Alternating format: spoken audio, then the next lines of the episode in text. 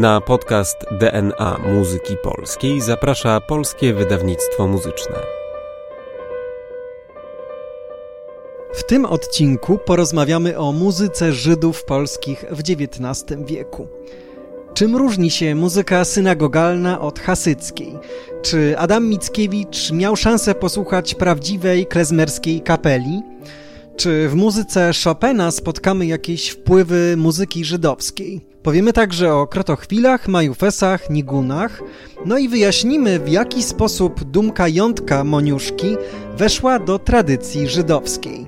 Historyczny rys na temat muzycznej kultury żydowskiej na ziemiach polskich kreśli dla Państwa badacz tego tematu Michał Jaczyński z Instytutu Muzykologii Uniwersytetu Jagiellońskiego.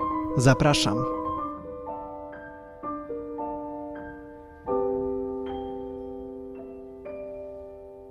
A moim Państwa gościem jest pan Michał Jaczyński z Instytutu Muzykologii Uniwersytetu Jagiellońskiego. Dzień dobry. Dzień dobry Państwu, dzień dobry Mateuszu. Zajmujesz się tematyką muzyki żydowskiej w XIX i XX wieku. Ciekawi mnie, co wiemy tak naprawdę o muzyce żydowskiej na ziemiach polskich w XIX stuleciu. Pionierem dokumentacji tradycyjnego muzycznego repertuaru społeczności żydowskiej na ziemiach polskich, doprecyzujmy społeczności wiejskiej, był oczywiście Oskar Kolberg. W związku jednak z tym, że w modelu badań Kolberga nie mieściły się studia nad folklorem mniejszości etnicznych i narodowych, to kulturę żydowską w zasadzie przedstawiał Kolberg niejako na marginesie. Bardziej szczegółowo jedynie wtedy, gdy ona miała związek z tradycjami polskimi. Stąd też w monumentalnym dziele Kolberga w zasadzie nie znajdujemy osobnego rozdziału na temat muzyki żydowskiej. Tematy żydowskie pojawiają się w każdym niemal tomie dzieł wszystkich Kolberga. W jego zbiorach znajdujemy łącznie 4 pieśni w języku jidysz, odnotowane po 2 w monografiach Przemyskie oraz Góry i Podgórze, część 2. Prawdopodobnie najwięcej melodii zapisanych od Żydów lub przejętych przez polskich muzyków z żydowskiego repertuaru znajduje się wśród utworów bez tekstu słownego albo określonych przez Kolberga jako tańce. Do najciekawszych w zasadzie melodii należą te zapisane w Rudzie Guzowskiej podczas żydowskiego wesela. W tych melodiach zanotowanych przez Kolberga odnajdujemy liczne wpływy hasyckie, synagogalne, ale też melodie żydowskie znajdujemy w grupie bez tekstu. Określane są te melodie bardzo często jako żydowski mazur, Żyd, Żydek, Żydówka. Należą one prawdopodobnie do kategorii tańców, które zostały przejęte od ludności żydowskiej i na stałe zostały włączone do repertuaru polskich wiejskich muzyków. Generalnie można powiedzieć, że zbiory Kolberga stanowią nieoceniony materiał do badania folkloru żydowskiego w XIX wieku, jako że kultura nieelitarna, co oczywiste, najczęściej nie bazuje zbyt często na źródłach pisanych. Co prawda jest to źródło obce, jednak jak wspomniałem, kluczowe, bo jedno z nielicznych takich pisanych źródeł. Jeśli chodzi zaś o ośrodki miejskie, to w zasadzie zajmowali się badaniem tych ośrodków etnografowie rosyjscy, jak chociażby Joel Engel, który to zainspirowany rodzącym się żydowskim ruchem narodowym i rozwijającą się w Rosji dziedziną etnografii muzycznej, pod sam koniec XIX wieku, w 1998 roku rozpoczął swoje badania etnograficzne i zaczął kolekcjonować pieśni ludowe w jidysz, głównie z terenów dzisiejszej Ukrainy. Następnie pieśni te były wykonywane i wydawane w ramach działalności już powstałego w XX wieku Stowarzyszenia Żydowskiej Muzyki Ludowej w Petersburgu. Dopiero w dwudziestoleciu pojawili się w Polsce tacy badacze jak Menachem Kipnis. Kipnis był człowiekiem wielu talentów. Był kantorem, dziennikarzem, publicystą, ale też pisał teksty piosenek, popularyzował muzykę żydowską. Przy okazji swoich artystycznych podróży objechał w zasadzie całą Litwę, Podole, Wołyń. W czasie tych podróży zbierał i od razu wykonywał pieśni ludowe polskich Żydów. Efektem jego działalności były 3 zbiory pieśni. Pieśni wydane w roku 1918, potem 1925 i jeszcze 3 zbiór. Łącznie prawie 300 pieśni zanotował Kipnis. W okresie dwudziestolecia sporo też publikował. Problem jest taki, że on publikował głównie w jidysz, w zasadzie tylko w jidysz. Stąd też te publikacje cenne, gdyż dotyczące na przykład żydowskich klezmerów w Polsce. One się jeszcze do tego czasu nie przedostały w ogóle do obiegu naukowego i w zasadzie można powiedzieć, że jest to twórczość zapomniana. Muzyką synagogalną z kolei na ziemiach polskich zajmowali się badacze niemieccy, którzy publikowali na łamach czołowego niemieckojęzycznego pisma Żydów Ost und West, które było wydawane w Berlinie od 1901 roku. A misją tego pisma było zasypywanie podziałów między Żydami Europy Zachodniej i Wschodniej. Na łamach tego pisma publikowali teksty poświęcone poszczególnym synagogom europejskim, ale też opisywali, co ciekawe, działalność hasyckich dworów, w tym próbowali scharakteryzować wykonywany tam repertuar. Zresztą określali go często jako eklektyczny, jako będący mieszanką wpływów synagogalnych, operowych, nawet operetkowych, ale też próbowali scharakteryzować maniery wykonawcze. W Niemczech badania przerwane zostały oczywiście z dojściem Hitlera do władzy i wznowione dopiero w latach 80. XX wieku. Jeśli chodzi o czasy komunizmu, to w krajach, które pozostawały pod wpływem Związku Radzieckiego, obowiązywał w zasadzie zakaz zajmowania się tą problematyką. Mamy świadectwa z Czechosłowacji, gdzie niszczono zbiory, które były dokumentacją działalności muzycznej tamtejszych Żydów. Spośród publikacji polskich w zasadzie z najwcześniejszych możemy zaliczyć pracę Mariana Fuchsa „Muzyka ocalona, judaika polskie”. To jest dopiero rok 1989, a jeśli chodzi o twórczość teatralną, to specjalny numer pamiętnika teatralnego, który został zatytułowany Teatr Żydowski w Polsce do 1939 roku. To już jest początek lat 90. Ciekawe i znamienne w zasadzie, że nawet w polskich encyklopediach, choćby w encyklopedii PWM-u, bardzo długo nie mieliśmy wzmianek o pochodzeniu muzyków wywodzących się z żydowskiej diaspory. Myślę, że jest to dość znamienne i będzie niebawem ta sytuacja zmieniona.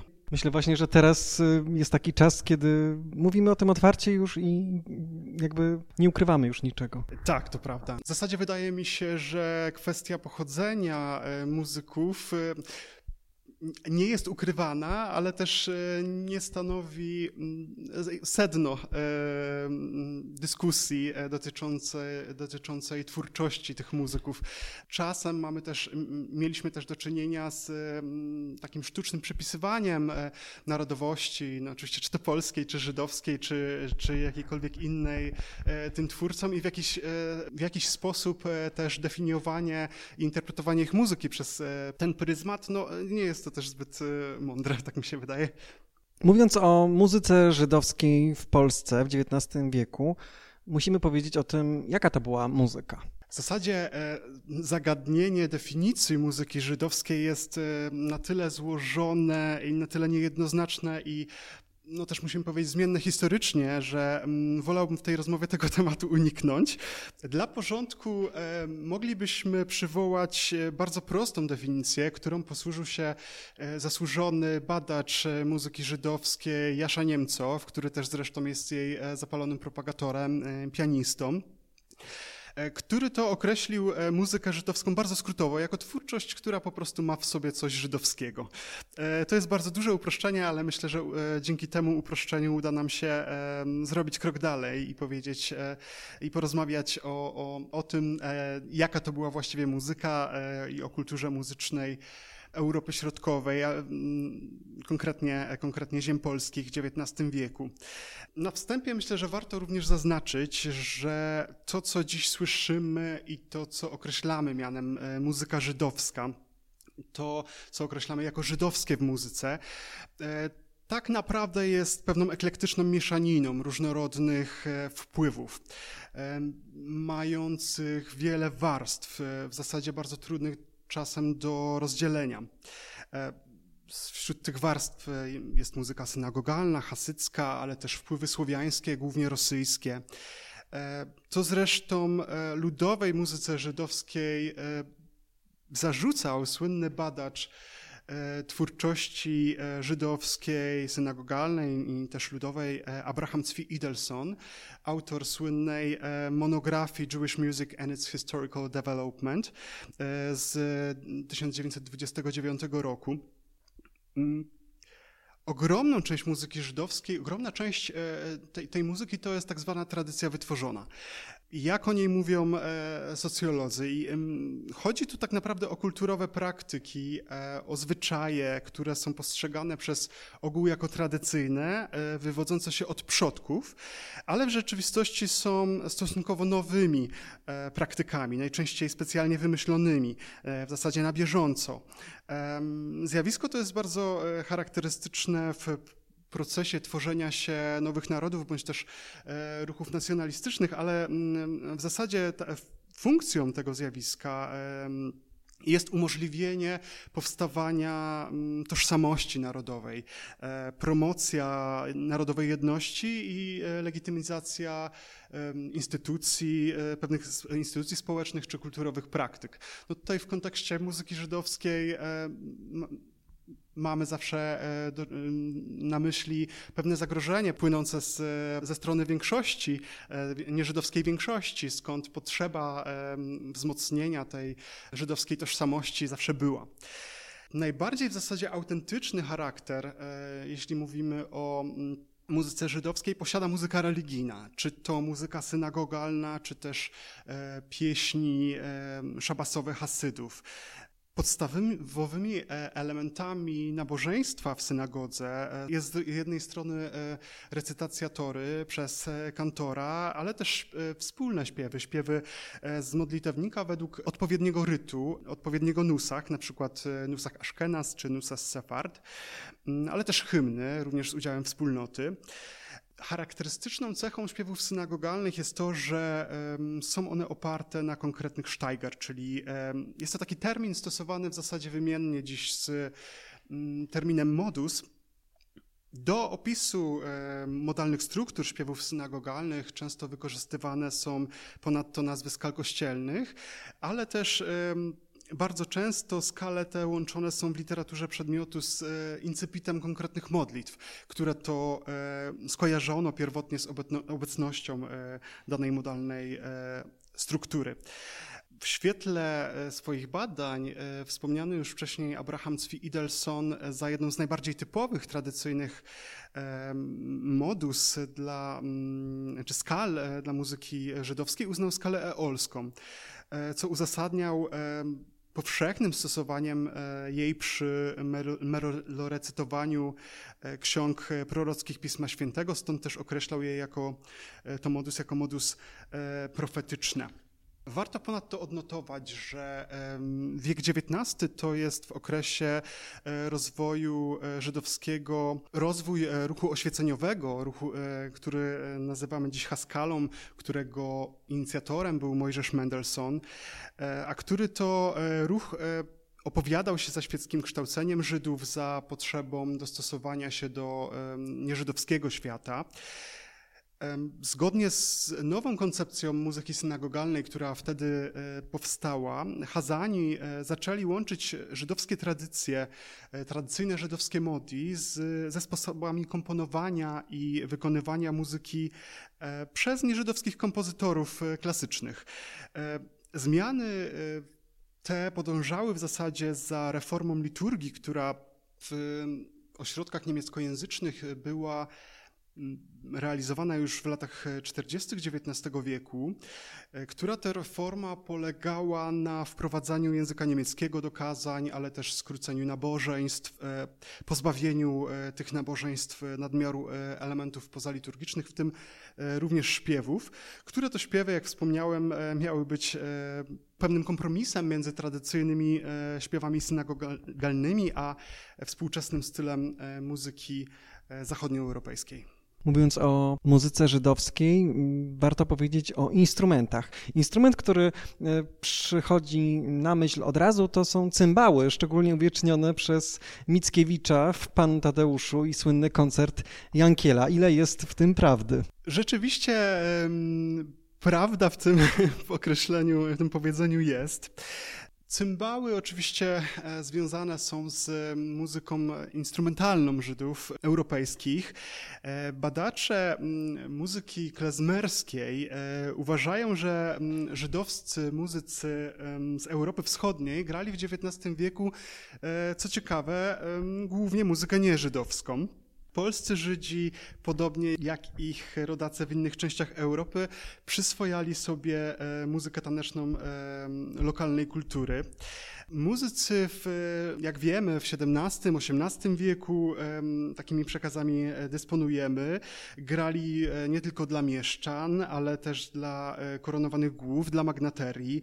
W początkach XIX wieku echem ich dawnej obecności na dworach, ale też, co ciekawe, w kościołach było korzystanie z usług kapel żydowskich przez klasztory. Działalność ta szybko jednak wygasła i w zasadzie w kulturze ziemiańskiej żydowskie kapele były obecne do II wojny światowej, towarzysząc uroczystościom rodzinnym, weselom, najczęściej balom właścicieli średnich i mniejszych ziemskich majątków.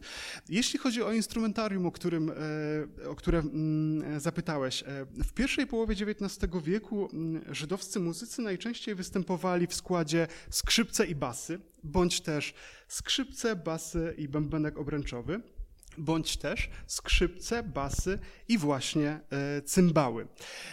W miarę upływu czasu składy stawały się coraz większe, dołączały nowe instrumenty dęte, a cymbały często zaczęto zastępować innymi instrumentami, bądź też w ogóle eliminować z zespołów.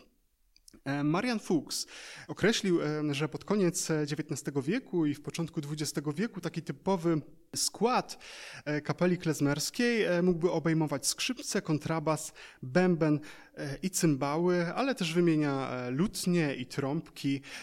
Mamy też informacje dotyczące składów kapel klezmerskich mniej więcej z 1875 roku. Mógłby taki skład zawierać cymbały, skrzypce, flet poprzeczny, basy i klarnet. Więc jak Państwo widzą, ten skład był dość różnorodny. Co ciekawe, w związku z w zasadzie profesjonalizacją muzyków i coraz większym zapotrzebowaniem społecznym na nowe formy rozrywki, te kapele bardzo często zaczynały się rozrastać i w zasadzie można o nich mówić już jako o orkiestrach tanecznych, objazdowych, bardzo często odwiedzających uzdrowiska. No ale oczywiście prócz kapel mieliśmy również słynnych wirtuozów, żydowskich wirtuozów, którzy samotnie objeżdżali miasteczka ziem polskich.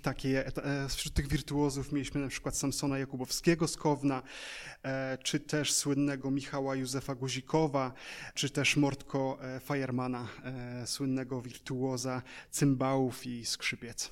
Pewnie jednego z takich wirtuozów musiał słyszeć Adam Mickiewicz. Wydaje się, że rzeczywiście Mickiewicz mógł słyszeć jednego z takich wirtuozów, bądź też całą klezmerską kapelę towarzyszącą jednemu z wesel czy innych uroczystości, choćby uroczystości żydowskich, które często odbywały się na ulicach miast i miasteczek, jak uroczystości purimowe. Nie jest to oczywiście wykluczone i wydaje się prawdopodobne. Powiedzmy jeszcze o tym, jak wyglądała muzyka hasycka. Rzeczywiście wiek XIX to jest rozkwit hasydyzmu na terenach Rzeczpospolitej.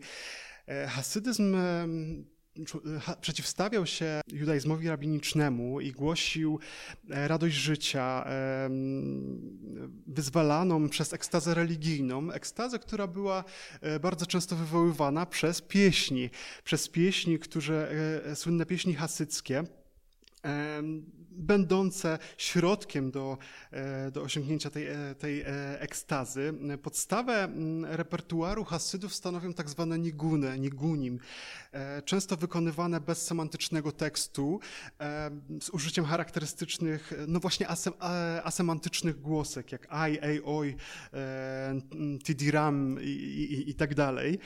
Melodie, co ciekawe, hasydów pochodzą z bardzo często z nieżydowskiego otoczenia, z powszechnego repertuaru muzycznego. Twórcy bardzo często czerpali z wzorców lokalnych, jak na przykład twórcy nigunów z Góry Kalwarii czerpali z muzyki marszowej. Niguny te imitują werble pobliskich koszar. Mamy też niguny z naleciałościami, z wpływami muzyki góralskiej. Niguny były zazwyczaj śpiewane grupowo przy stole podczas posiłków szabasowych, a konkretnie między rytualnym umyciem rąk a zjedzeniem szabasowej chałki. I instancją, która decydowała w zasadzie o tym, który ze śpiewów będzie rozpowszechniony wśród społeczności żydowskiej, był dwór cadyka, czyli takiego lokalnego przywódcy religijnego. Wytypowane przez cadyka pieśni były śpiewane tak długo, aż wszyscy je zapamiętali. Była to w zasadzie oprawa muzyczna kilku fraz, czy to w języku hebrajskim, czy jidysz, a to wielokrotnie powtarzanie miało za cel z jednej strony, jak wspomniałem, szybkie zapamiętanie tego tekstu, ale z drugiej strony też głębokie zrozumienie tekstu, jeśli nie były to tylko te asemantyczne sylaby. No i ostatecznie osiągnięcie, można powiedzieć, tej duchowej nirwany, o którą hasydom w zasadzie chodziło. Melodie te były więc proste, powtarzalne. Jeśli zaś chodzi o pieśni ludowe, jidyszowe, już nie hasyckie, możemy wymienić kilka najważniejszych cech tej pieśni. Przede wszystkim tematyka tych pieśni musiała być związana z życiem żydowskim. Opisywała po prostu codzienne troski i zmartwienia Żydów żyjących w małych miasteczkach, sztetlach. Językiem tych pieśni jest najczęściej język jidysz. Melodie są oparte na wspomnianych już wcześniej przeze mnie modlitewnych modi, ale też często różnych odmianach skali molowej. Często używa się w tych pieśniach stylu recytatywnego z swobodną rytmiką. Jeśli już są to pieśni rytmiczne z metrami, to najczęściej używa się metru 2/4, 3/4, 4/4. Charakterystyczne są również ozdobniki, przednótki, tryle, silne vibrato. To w takim razie porozmawiajmy o inspiracjach.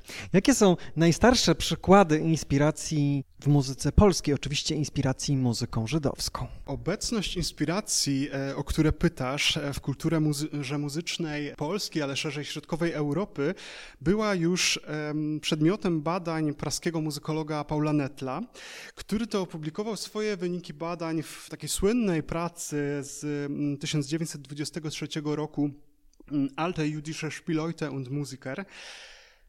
Niestety nie zaprezentował on w tej pracy żadnych przykładów z muzyki polskiej.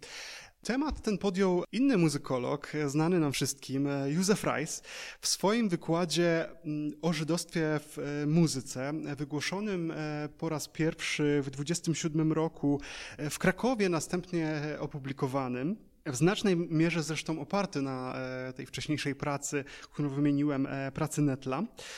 I znów nie dodał Reiss od siebie w zasadzie żadnych polskich przykładów wpływów żydowskich w muzyce, oprócz jednego, mianowicie wczesnego mazurka Amol, op. 17, nr 4 Fryderyka Chopina, zwanego w popularnym piśmiennictwie Żydkiem. Z tematem wpływów żydowskiej muzyki w tym utworze rozprawił się już moim zdaniem bardzo celnie profesor Mieczysław Tomaszewski w jednym ze swoich artykułów poświęconym właśnie temu zagadnieniu. Okazuje się oczywiście, że sam Chopin nie nadał swojemu utworowi tego programowego tytułu. Tytuł ten po raz pierwszy pojawił się w wydaniu Mazurka na łamach dodatku do Echa Muzycznego z 1880 roku, za które odpowiedzialny był Marceli Antoni Szulc, czyli jeden z pierwszych, w zasadzie autor pierwszej polskiej biografii o Chopinie. Żydowskość tego mazurka miała się odnosić do pierwotnej, rzekomo improwizowanej na temat żydowski wersji utworu, którą to 14-letni Chopin miał stworzyć w szafarni w roku 1824. Za zamieszanie dotyczące genezy powstania utworu odpowiedzialny był, jak dziś wiemy, nie kto inny jak Oskar Kolberg, a w zasadzie jego list, który zbyt entuzjastycznie zinterpretował Marceli Szulc. Nie wchodząc w szczegóły, owej żydowskiej improwizacji nie można w żaden sposób połączyć z mazurkiem Amol op. 17. Jednak, jak wiemy, legenda zainspirowała kolejne żydowskie interpretacje tego utworu, obecne tak na łamach prasy specjalistycznej, jak i na łamach kolejnych biografii Chopina. Zatem, czy jest coś, co możemy tutaj dać jako przykład? W zasadzie możemy powiedzieć, że w świadomości Polaków muzyka żydowska zaistniała nie za sprawą kultury wysokiej, a kultury popularnej. Jeśli jacyś twórcy sięgali już po tematykę żydowską, to byli to autorzy popularnych tańców, jak na przykład Henryk Chojnacki, który w swojej Polce zwanej Feigele Beigele właśnie wykorzystał temat żydowski. Utworów takich pojawiła się zresztą cała masa, a takim, można powiedzieć, pomnikiem, czy też największym, najbardziej popularnym przykładem tego rodzaju działalności jest tak zwana polka szabasówka, o której z pewnością wszyscy Państwo słyszeli. Za najbardziej popularną wersję szabasówki odpowiedzialny był kompozytor Jan Różewicz. Jest to już początek XX wieku, ale myślę, że warto o tym wydaniu opowiedzieć, wydaniu tej polki u Gebetnera i Wolfa, jak już że zawiera to wydanie bardzo ciekawą okładkę, myślę, że dosyć znaczącą, która przedstawia tańczące pary polskich szlachciców. Mężczyźni na tej okładce ubrani są w kontusze, w kontuszowe pasy, a szlachcicom polskim przygrywa z balkonu orkiestra klezmerska, co moim zdaniem świetnie obrazuje funkcję i sytuację kapel żydowskich w XIX wieku. Nawiązanie do folkloru żydowskiego w polskich warunkach stanowiło moim zdaniem najprostszą formę realizacji pewnej potrzeby obcowania z Orientem. Zjawiska, które w zasadzie w tym czasie nie było obce również innym europejskim krajom. Ważnym źródłem dla poznania muzyki żydowskiej w Polsce są krotochwile, czyli właściwie takie sztuki teatralne z muzyką. Tak, to prawda. Drugą po melodiach ludowych i inspiracjach melodiami ludowymi ścieżką popularyzacji muzyki żydowskiej był teatr. Teatr w zasadzie w dwóch odmianach. Pierwszą z nich był tradycyjny teatr jidyszowy, który w XIX wieku kiełkował, można powiedzieć, na ziemiach polskich. W zasadzie teatr ten początkowo adresował swoją ofertę do sfer ludowych, ale bardzo szybko podbił publiczność mieszczańską, inteligencką, a to ze względu na obecny w nim akcent elementu egzotycznego, elementu żydowskiej etnografii, zawarty tak w treści sztuk, jak i oprawie muzycznej, tanecznej. Kariera teatru żydowskiego to jest w zasadzie kariera teatru muzycznego. Stąd też łatwiej docierał on do publiczności szerokiej, nieznającej języka jidysz, niż teatr mówiony. Oczywiście droga teatru jidyszowego do serca polskiego słuchacza nie była prosta. W przenikaniu zresztą popularnej żydowskiej kultury do powszechnego obiegu repertuarowego sprzeciwiały się same środowiska żydowskie, no i oczywiście konserwatywne środowiska nieżydowskie.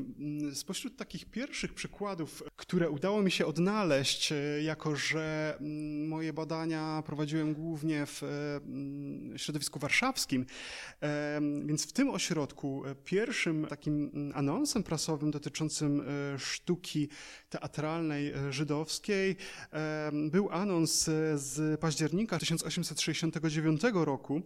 Wtedy to w jednym z budynków na Placu Muranowskim w Warszawie wystąpiła trupa pod dyrekcją niejakiego Belała, która, co ciekawe, wystąpiła w repertuarze w języku, połączonym języku niemieckim z językiem jidysz.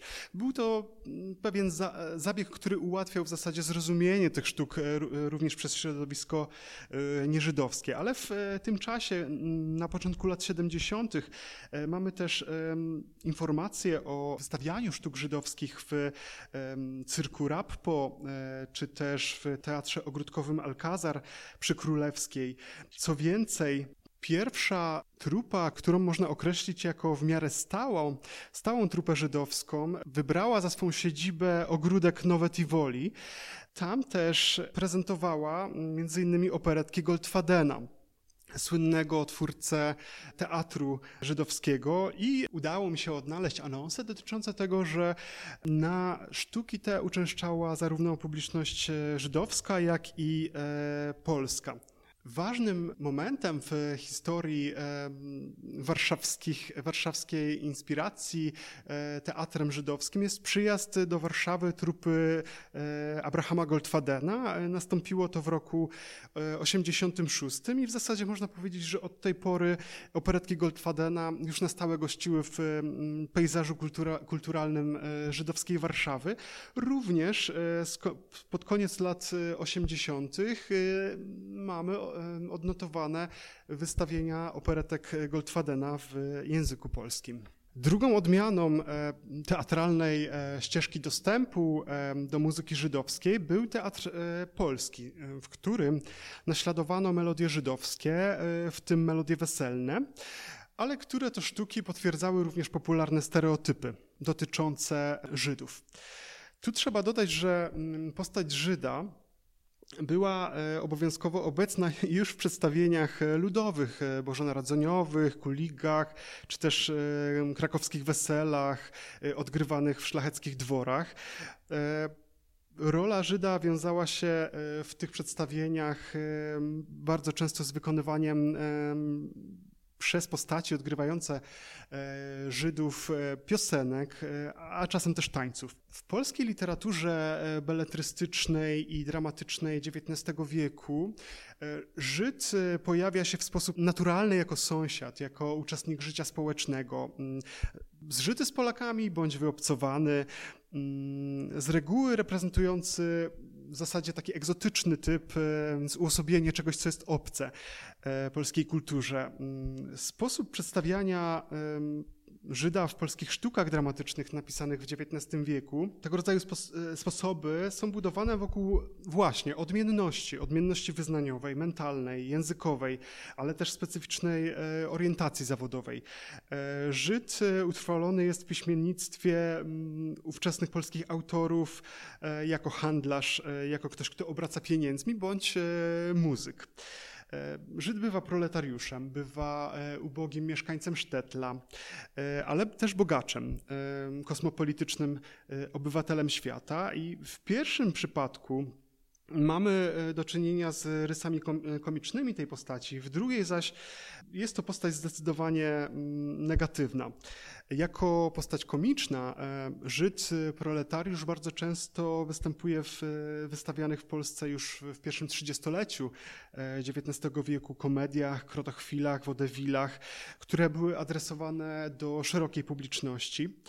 A wraz z tą postacią, z postacią małomiasteczkowego Żyda polskiego w polskiej literaturze dramatycznej reprezentującej te gatunki, prezentowane zarówno na profesjonalnych scenach, jak i estradach ludowych, jarmarkach, pojawia się piosenka, pojawia się charakteryzująca go piosenka w języku polskim lub jidysz.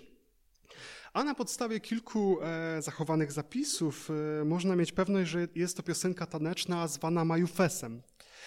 Majufes to taneczna pieśń szabasowa Żydów wschodniożydowskich, uściślając Hasydów. Nosi swoją nazwę od incypitu średniowiecznego hebrajskiego tekstu majufit, więc jak pięknie.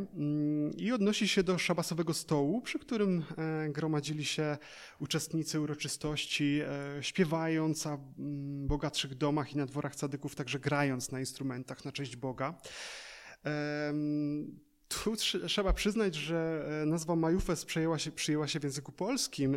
Mamy zresztą przykłady użycia tej nazwy przez Chopina. Natomiast w piśmiennictwie niemieckojęzycznym używa się zamiennie nazwy tyż nigunim, niguny przy stole. W polskiej kulturze już w XVIII wieku były niguny związane z tańcem wykonywanym przez Żydów ku w zasadzie rozrywce szlachty, rozrywce ziemian. Jak się wydaje, w miarę upływu czasu te również i niższe grupy społeczne domagały się od przedstawicieli społeczności żydowskich majufesa. Hone Szmeruk, to jest jeden z głównych badaczy tego zjawiska, uzmysłowił nam, że majufes staje się z czasem dla polskich odbiorców w zasadzie archetypem muzyki żydowskiej. Trudno jest wskazać jego cechy, odrębny koloryt, jako że podobnie jak wspomniane wcześniej przeze mnie niguny, bardzo często majufesy zapożyczano, melodie majufesów zapożyczano po prostu z repertuaru popularnego, z operetek, oper, ale też muzyki popularnej, marszy, polonezów, etiud. Można oczywiście wskazać jakieś charakterystyczne cechy, ale to raczej na podstawie analizy majufesów wykorzystywanych w omawianych tu przeze mnie sztukach dramatycznych. Do tych cech należą m.in. molowa tonacja, regularny rytm marszowy, akcentowanie mocnych części taktu, ale też najprostsza toniczno-dominantowa harmonika. Zaliczyć też można do tego rodzaju konwencjonalnych elementów obecność zwiększonej sekundy między 6 i 7 stopniem, ale też rozdrobnienie rytmiczne. Jak wspomniałem, taniec był prezentowany na scenach teatralnych, baletowych, a jest ciekawe, aż w zasadzie po okres międzywojenny.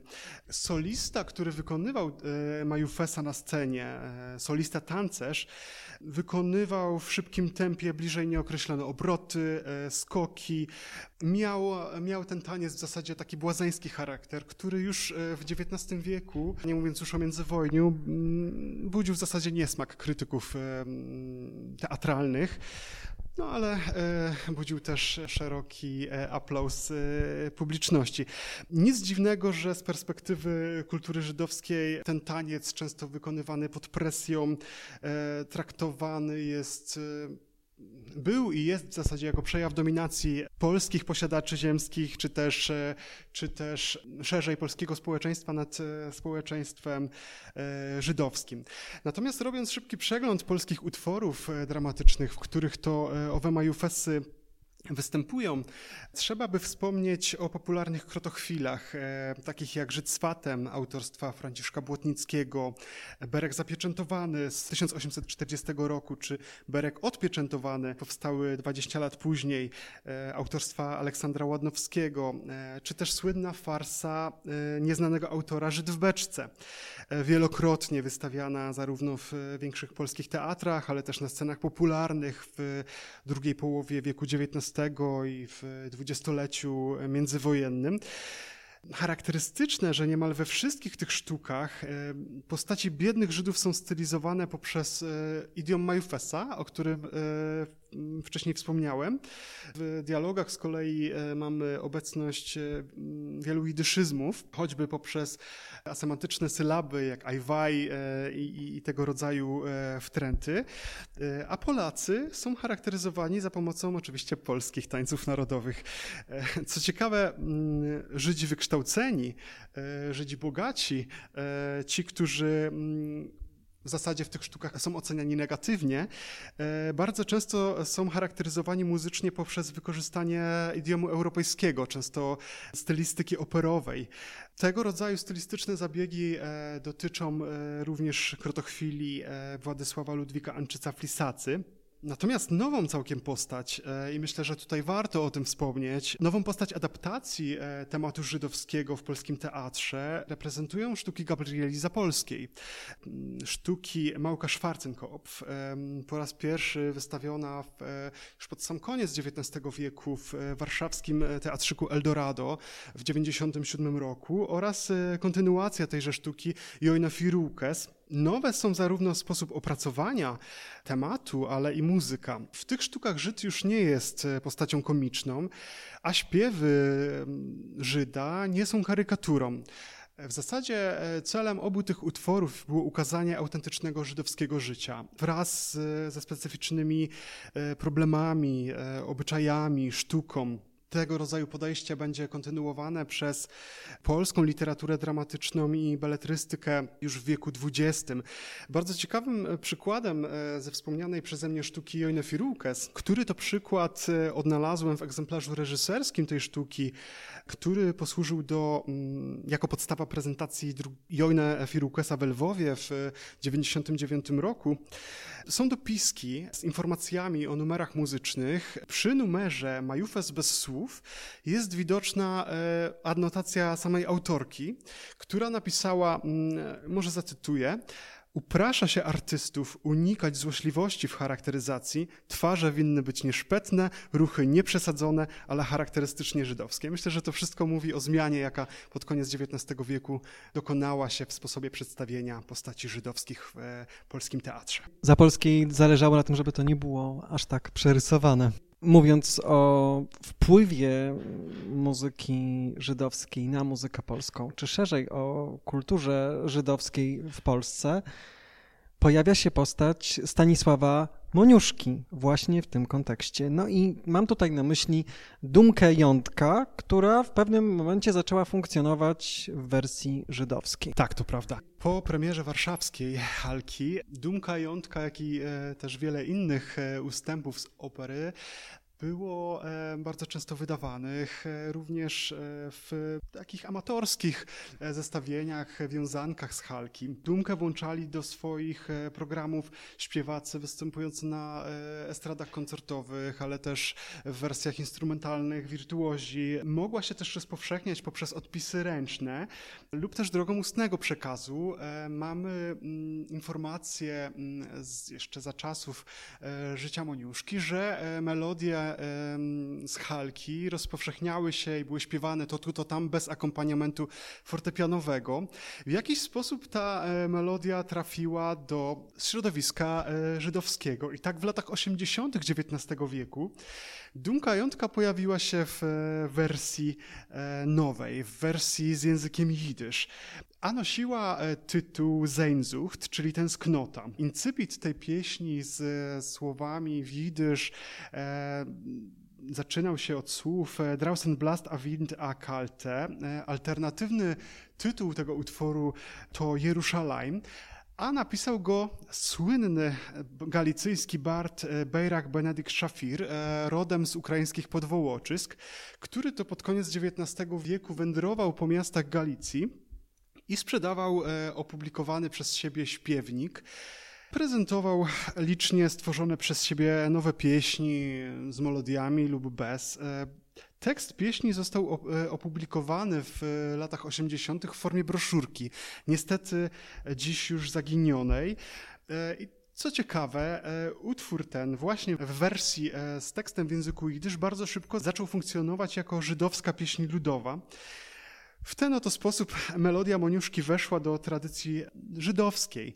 Czyli tu właściwie mamy przykład odwrotny, że ta muzyka polska miała wpływ na muzykę żydowską. Tak, to prawda. I fenomen popularności tej pieśni potwierdził rabin Friedliber z węgierskiego kurortu Szelnok, który to w 1898 roku napisał list do pisma wiedeńskich Żydów Die Neuzeit i do tego listu zamieścił jako załącznik tekst pieśni Szafira, tyle że w języku niemieckim dla ułatwienia, i potwierdził w tym liście, że tekst w języku jidysz, był śpiewany na melodię, jak napisał ów rabin, rosyjskiej opery Halka w całej Galicji. Coś nieprawdopodobnego. Tak, niemniej jest to prawdopodobna sytuacja, ponieważ w 1913 roku wersja pieśni Szafira została opublikowana w piśmie Ost und West w opracowaniu Bogumila Zeplera na oczywiście śpiew z fortepianem, i dzięki takim prostym układzie i dzięki tej publikacji możemy się zapoznać i przekonać, że to właśnie melodia Moniuszki była podstawą dla tej pieśni Szafira. Oczywiście melodia została stosownie uproszczona, zmieniona w trakcie długiego użytkowania, ale też ze względu na konieczność dostosowania melodii do metryki tekstu. Jednak nie pozostaje żadna wątpliwość, że to właśnie pieśń Moniuszki, to właśnie Dumka Jątka. Wraz z popularnością muzyki żydowskiej w Polsce, ale także z rosnącą popularnością artystów żydowskich, różnych wirtuozów, o których mówiłeś, pojawiały się postawy antysemickie w środowisku muzycznym. Co na ten temat możemy powiedzieć? To prawda. Podobnie jak w całym ówczesnym społeczeństwie europejskim, tak i w dziedzinie życia artystycznego w Warszawie tlił się konflikt między publicznością polską i żydowską. Pierwsza eskalacja tego konfliktu, którą odnalazłem w prasie warszawskiej, przypada na rok 1858. Wtedy to miał miejsce szeroko komentowany w prasie incydent, mianowicie publiczność żydowska, która stanowiła gro publiczności, warszawskiej publiczności koncertowej, teatralnej, nie przybyła na koncert skrzypaczki Wilhelminy Nerudy, czeskiej skrzypaczki, w salach redutowych Teatru Wielkiego, choć kilka dni wcześniej przybyła na koncert niemieckiego śpiewaka o pochodzeniu żydowskim Maxa Reinharda. Ta absencja została niezwykle złośliwie skomentowana przez Józefa Keninga z Gazety Warszawskiej. Po ukazaniu tego artykułu Keninga działacze żydowscy wysłali listy protestacyjne, listy zarówno do prasy zakordonowej, ale też zagranicznej. W zasadzie większość pism stanęło po stronie działaczy żydowskich, zarzuciło wtedy Gazecie Warszawskiej sprzeciwianie się aktualnym zasadom polityki europejskiej, które zakazywały w tym czasie antysemickich zaczepek. Na szczęście już rok później dyskurs został złagodzony, a to ze względu na wykupienie Gazety Warszawskiej przez Leopolda Kronenberga i zatrudnieniu w tejże gazecie Józefa Ignacego Kraszewskiego, który był zwolennikiem pokojowego współżycia obu nacji. Oczywiście co jakiś czas nieustannie pojawiały się kolejne zaczepki, mniej lub bardziej widoczne.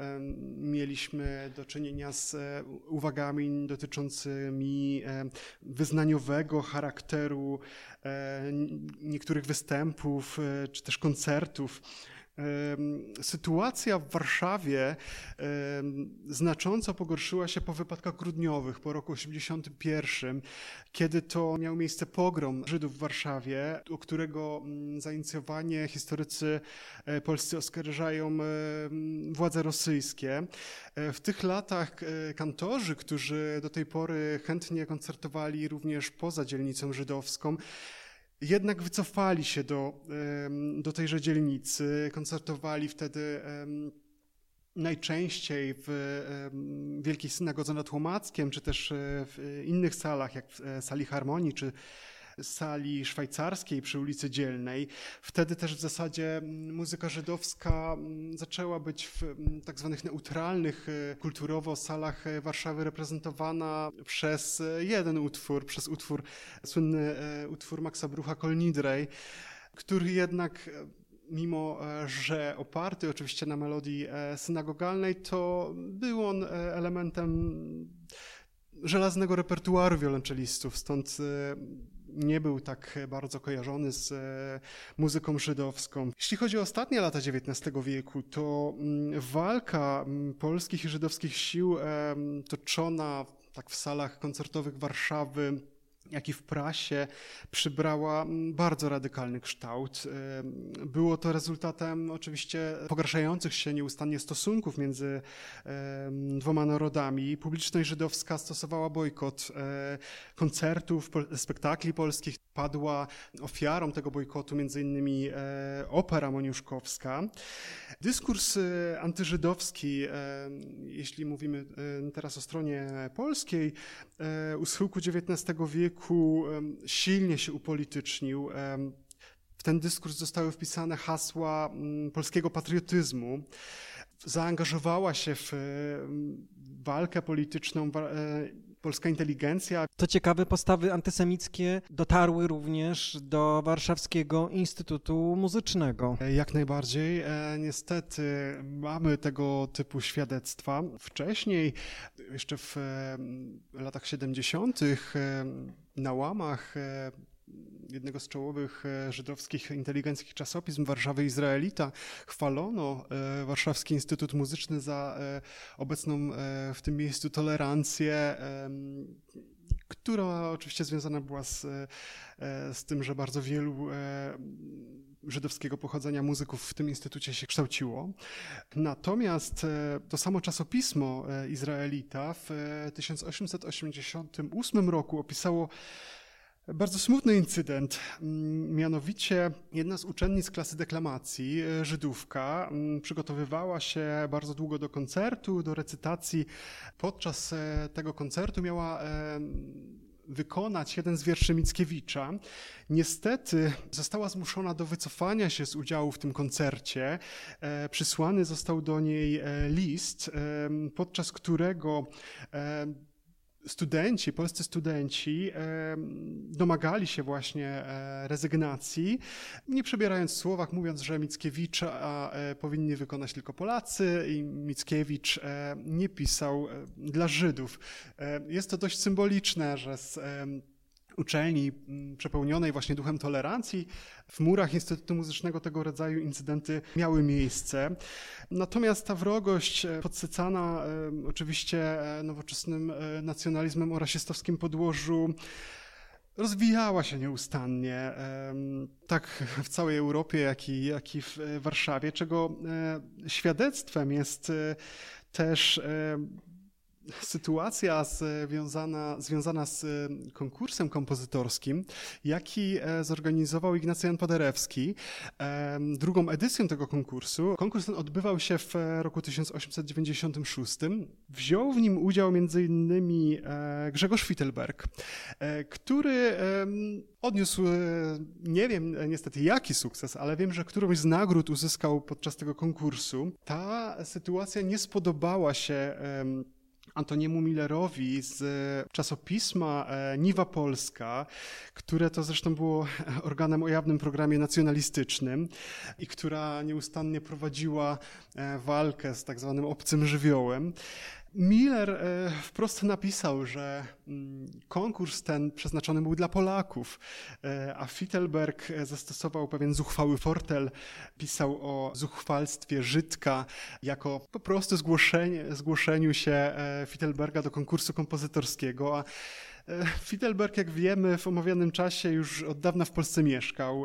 W Warszawie ukończył Instytut Muzyczny, pracował w orkiestrze Teatru Wielkiego, zresztą z polecenia swojego pedagoga Stanisława Barcewicza. Istotnie w ogłoszeniu dotyczącym konkursu została zawarta informacja, że przeznaczony jest dla kompozytorów polskich, ale przecież w żaden sposób, myślę, że Paderewski również nie miał na myśli rasy kandydata. Stąd myślę, że ten incydent jest też pewnym